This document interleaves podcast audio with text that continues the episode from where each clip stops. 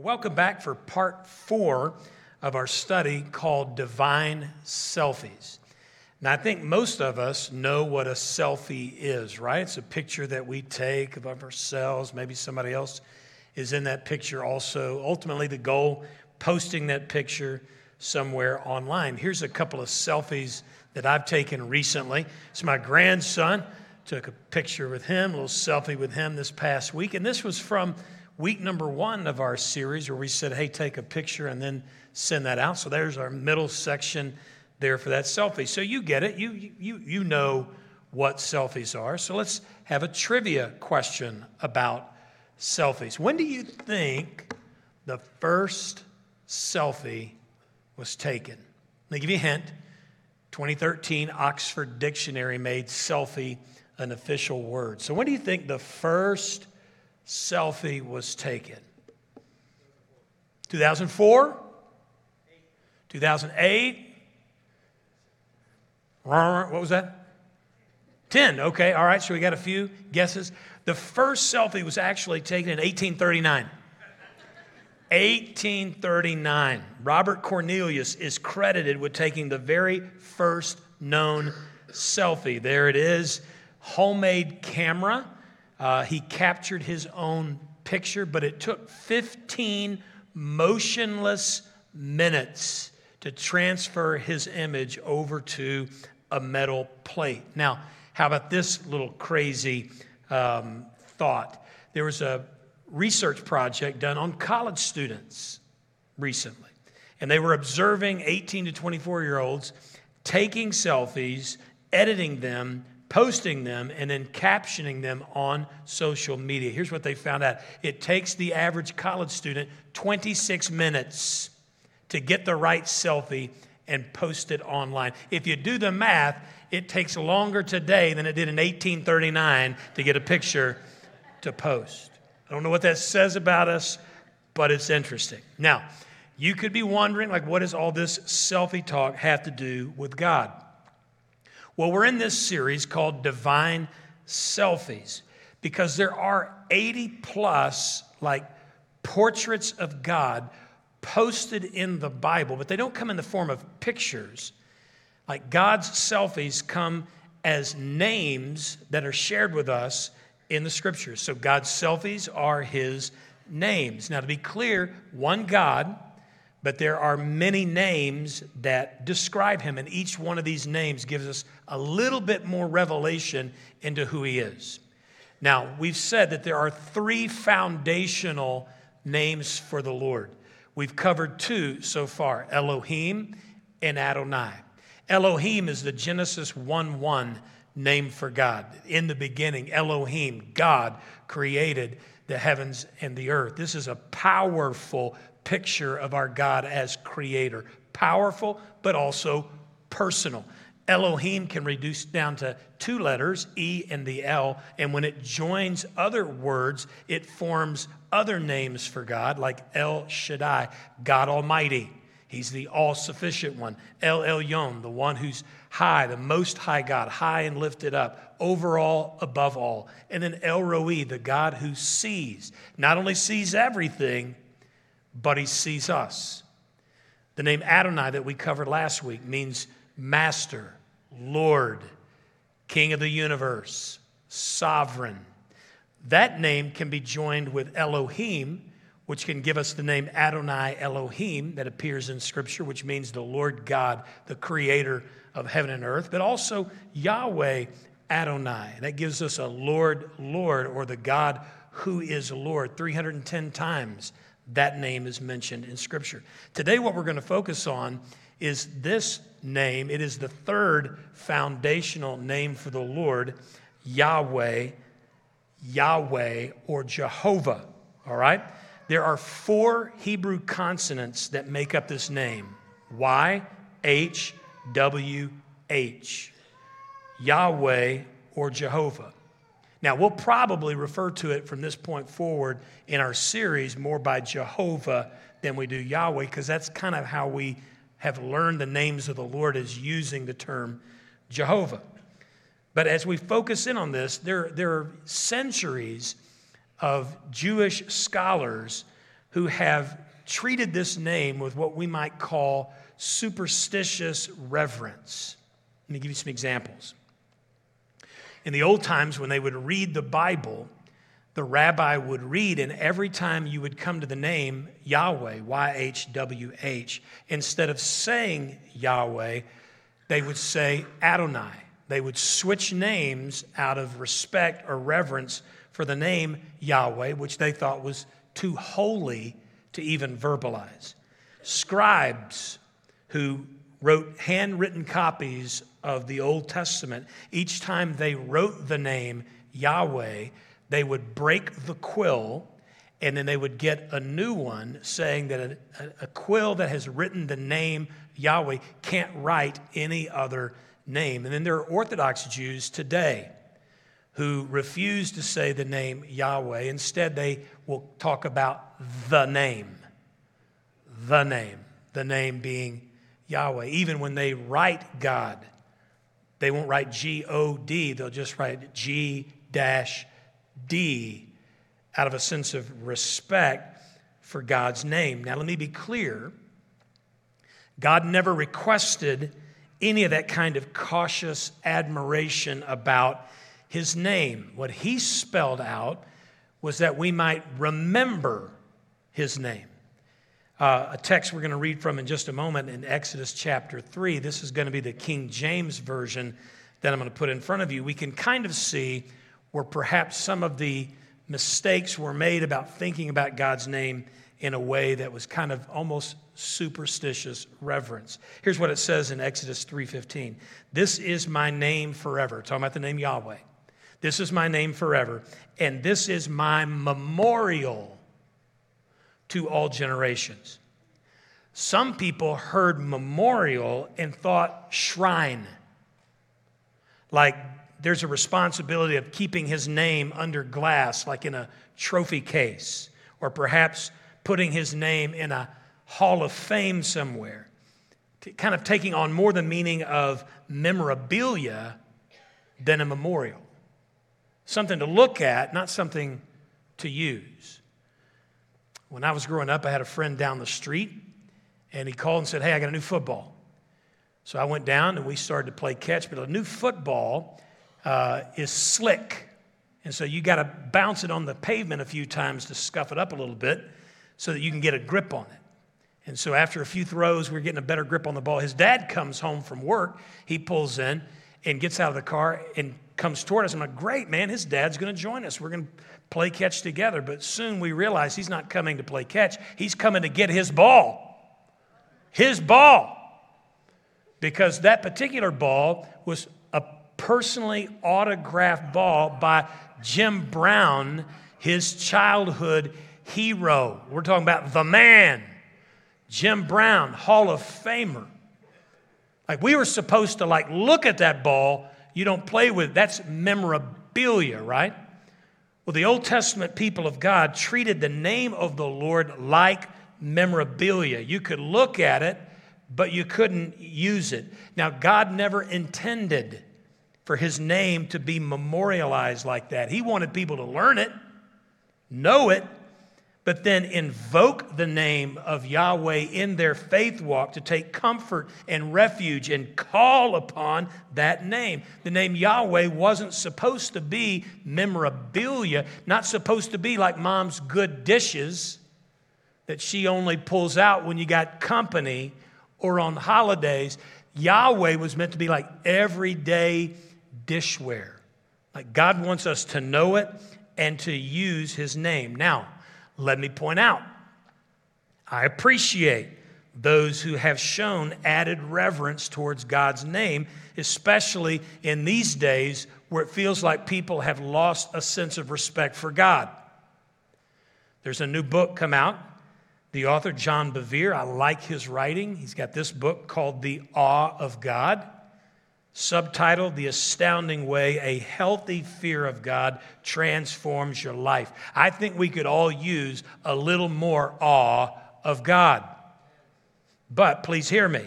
Don't confuse an awe for God with a superstitious kind of treatment of his name, Yahweh. Don't buy into that. Based on God's request, here's what I'm encouraging I want you to know his name. I want you to use that name, include it in your theology and your practice of faith. And where I'm going today is leading us in the direction of having at the end an I am solution for your life. You need an I am solution to your life. What's that? That is a belief that Yahweh wants to be personally involved in your life. From now on, when you hear the name Yahweh, I want you to have this conviction like He wants to be personally involved in my life. I love the name Elohim because it speaks of God as that strong creator. I love El Elyon. It, it gives us a proper vision of God high and lifted up. But if you're not careful, you'll walk away with an impression of God who is strong but distant. He is transcendent, He is holy, He is other, but He's come near to us. And His desire is to be in our life the great I am, Yahweh, someone who's positioned to make a difference in your life. He wants to bring, listen, the full weight of His character to bear on your circumstances. He wants to bring his eternal commitment. He wants to bring his unfailing capabilities to be at work in your life. He wants to be the solution, not a solution, but the solution for your life. Listen to Isaiah 43 11. I, yes, I am the Lord, and there is no other Savior. That's what he wants to be. Yahweh the unique solution and Savior for your life. Take your Bible, open with me to Exodus chapter 3, and let's take a look at this name of Yahweh or Jehovah. Exodus chapter 3. Now, we're going to read from a very familiar section of Scripture. If you've seen the movie The Ten Commandments or you've seen the animated Prince of Egypt, like this, this is detail that you're familiar with. It's the calling of Moses, the commissioning of Moses to be a deliverer. So, chapter 3, verse 1 says, One day Moses was tending the flock of his father in law. He led the flock into the wilderness and came to Sinai, the mountain of God. There, the angel of the Lord appeared to him in a blazing fire from the middle of a bush. Moses stared in amazement. Though the bush was engulfed in flames, it didn't burn up. This is amazing, said to himself. Why isn't this bush burning up? I must go see it. I want you to notice there's a real contradiction happening. Like, Normally, a bush that burns is going to burn up, it's going to be consumed. Like that's normal. But something abnormal is happening. There's a contradiction taking place. And rather than the contradiction moving him away further from the Lord, the contradiction actually draws him closer. You remember that. Look at the next verse.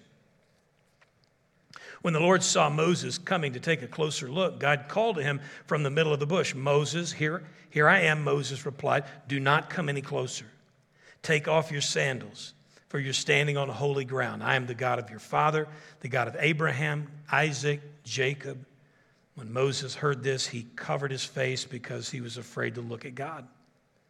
Verse 7 Then the Lord told him, I have certainly seen the oppression of my people in Egypt. Everybody say, seen. He has seen it. I have heard their cries of distress because of their harsh slave drivers. Say, heard. He's seen and heard.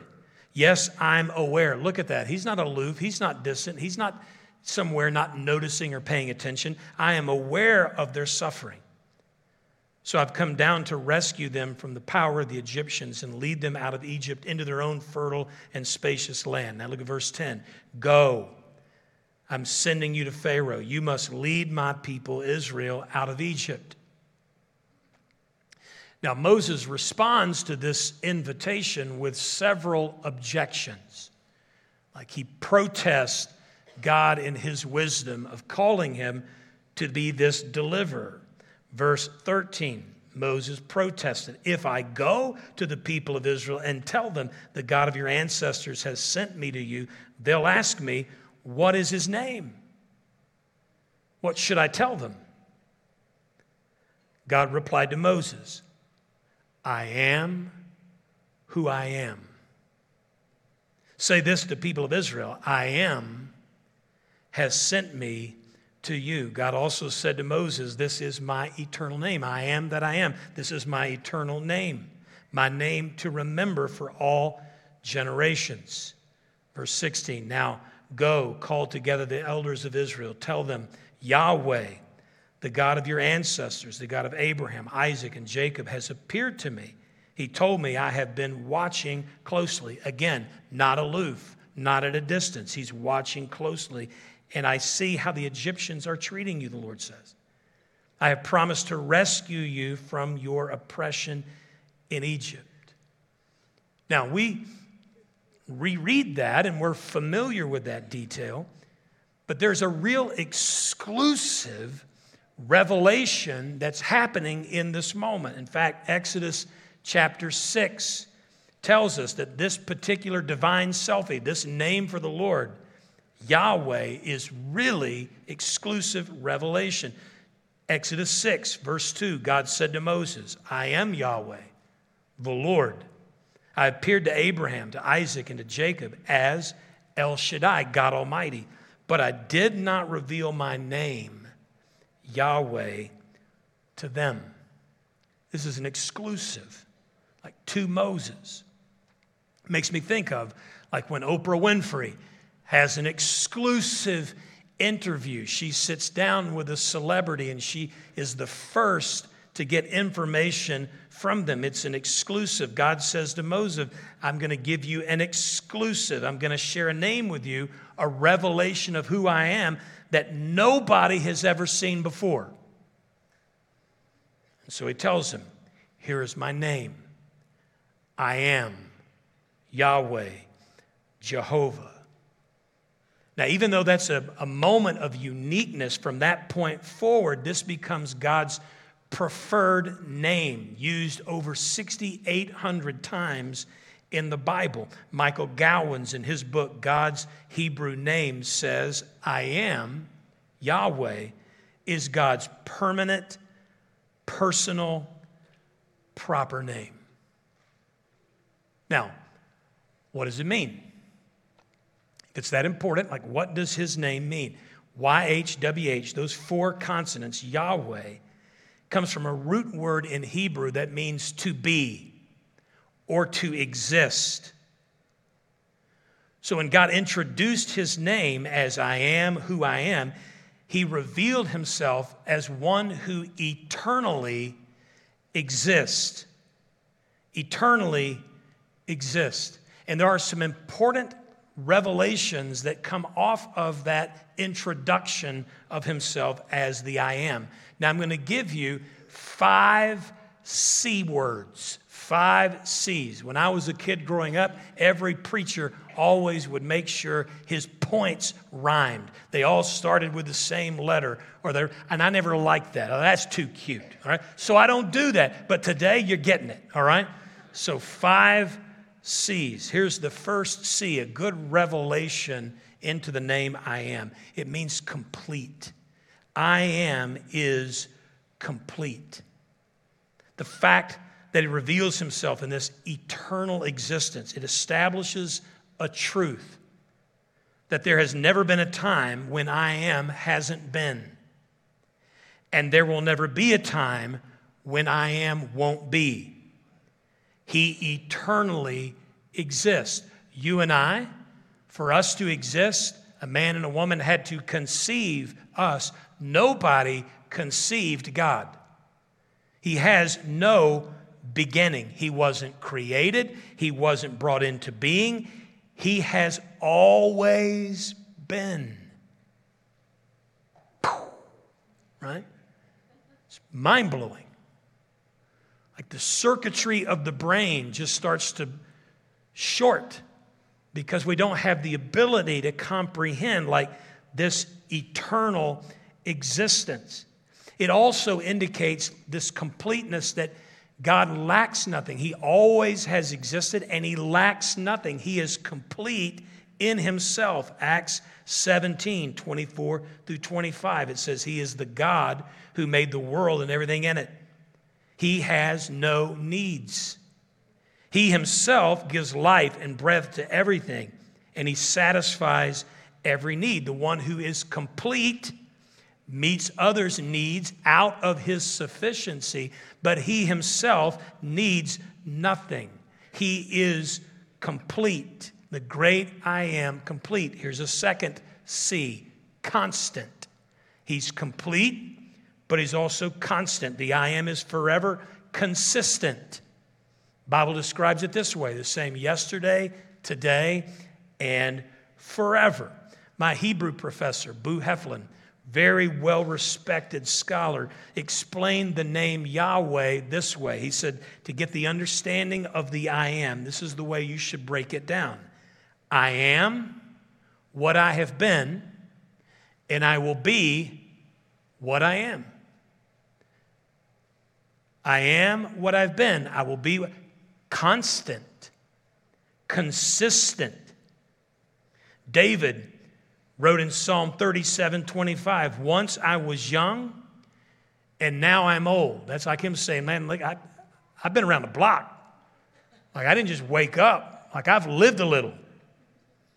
But in all his living, notice this I have never seen the godly abandoned or their children begging for bread. David says, In all my days, I've never seen God not be who he is.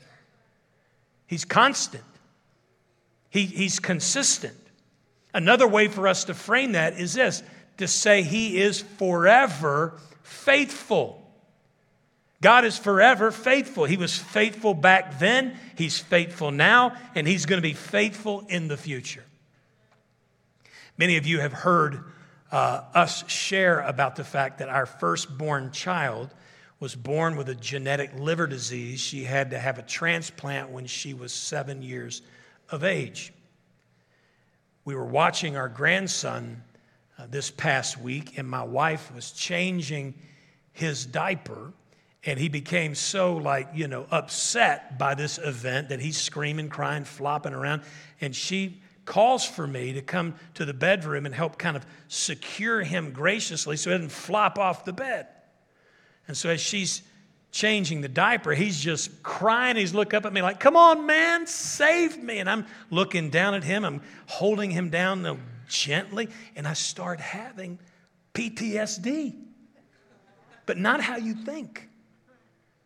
Like my mind in that moment started to rapidly go back and remember what it was like for a 27 year old me to have to lay on my child as they're poking and prodding and they're drawing blood and she's kicking and she's screaming and they're saying, Sir, you're going to have to hold her down. And I'm having to hold my daughter down. That moment just brought all that back to me. And there was a degree of like trauma that I felt remembering those moments. But you know what else it stirred up in me? A reminder of God's faithfulness. Like in those painful, difficult moments, God demonstrated his faithfulness. And it was a reminder to me to say, you know what? He was faithful back then. He's faithful now, and he'll be faithful forever in the future. Can someone give a little bit of praise and glory to the God who is constant and consistent? Another C, he's current. He's current. There will never be a time he goes out of style. He's current. Notice he's not the I was, he's the I am. Religious teachers during Jesus' day were drilling him about his identity. And Christ made this remarkable statement, John 8 58. He said, Truly I say to you, before Abraham was, I am. Whew! It was like a mic drop moment.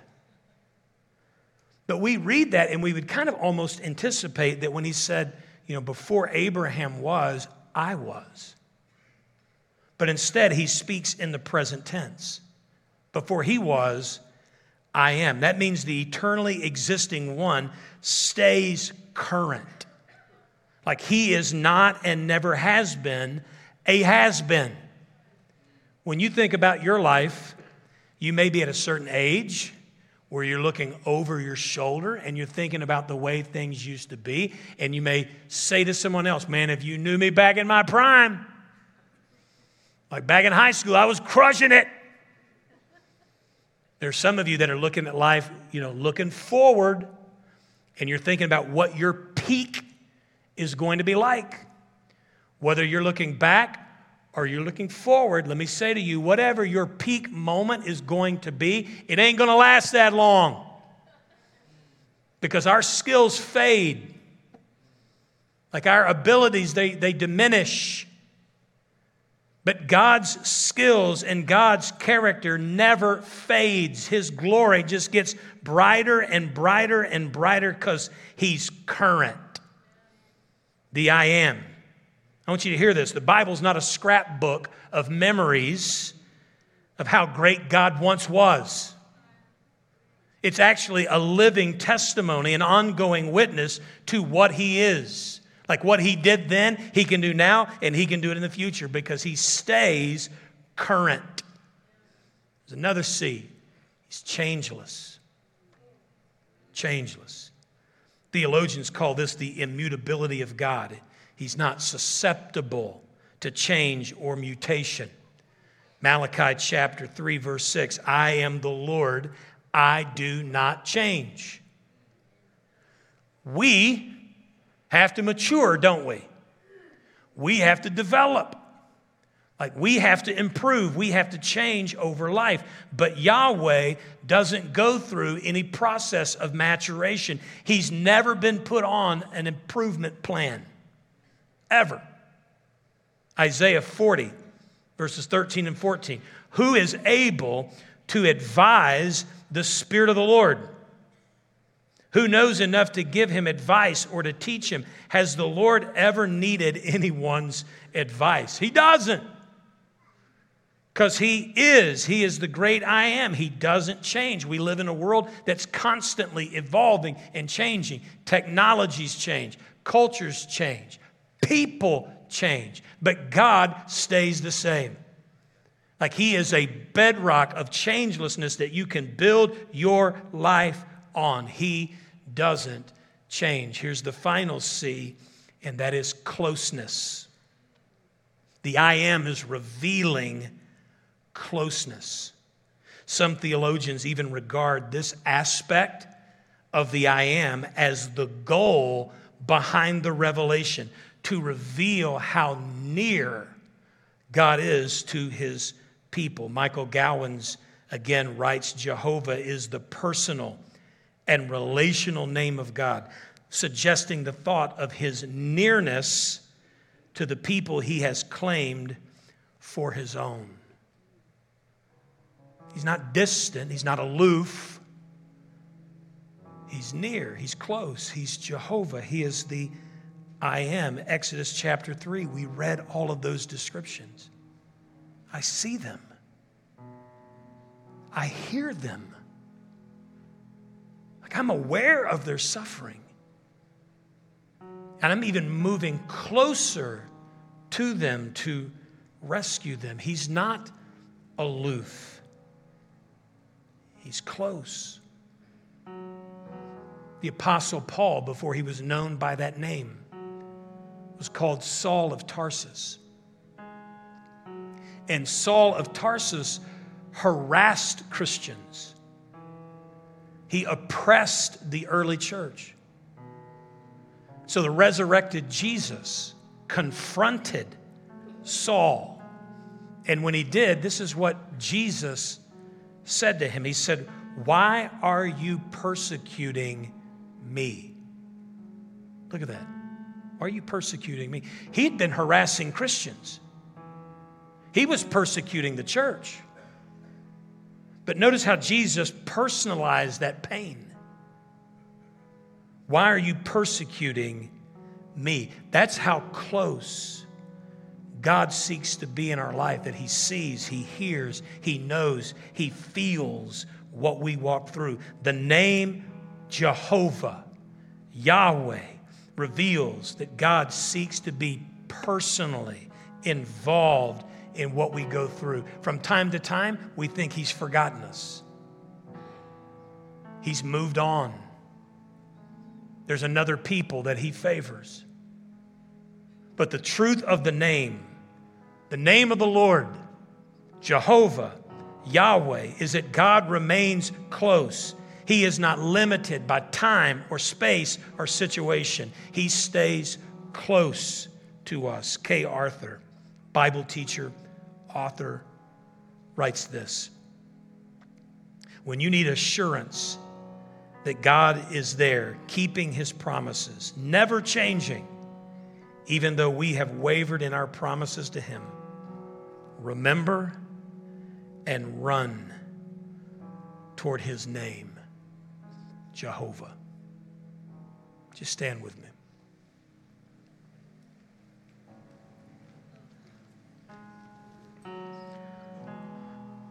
Moses was living in a moment of contradiction. Like things seemed one way, and they were working out another way. He sees a bush on fire, not consumed. That's unexplainable. That's a contradiction. That doesn't make sense. As we live our faith life, we encounter moments where things don't make sense and we can't resolve the contradiction. Why is this working out this way? If God is for me, not against me, why is this happening? And a lot of those moments of contradiction can create a crisis of faith. Like, what are you going to believe when you're standing in a contradiction? Like, what are you going to do the next time you find yourself at a place where the math, the spiritual math is not adding up. Two plus two is not equaling four. Like, what are you going to do? I'll tell you what we do a lot of times. We throw away our ball and we go home. We don't want to play with God no more because He doesn't seem to be doing things in a way that resolves all the contradictions. And sometimes we lose hold of our faith in those spaces and places. And what I'm challenging you to do today, based upon what God urged, I want you to remember this name. I'm giving you this exclusive revelation with the goal that you'll have a name in front of you and you should never, ever forget this name. My name is Jehovah. My name is Yahweh. And my desire is to be so close to you that I am the solution for your life. Not a solution, the solution. So don't run away in moments of contradiction, but proclaim the name of the Lord, Jehovah, and run to.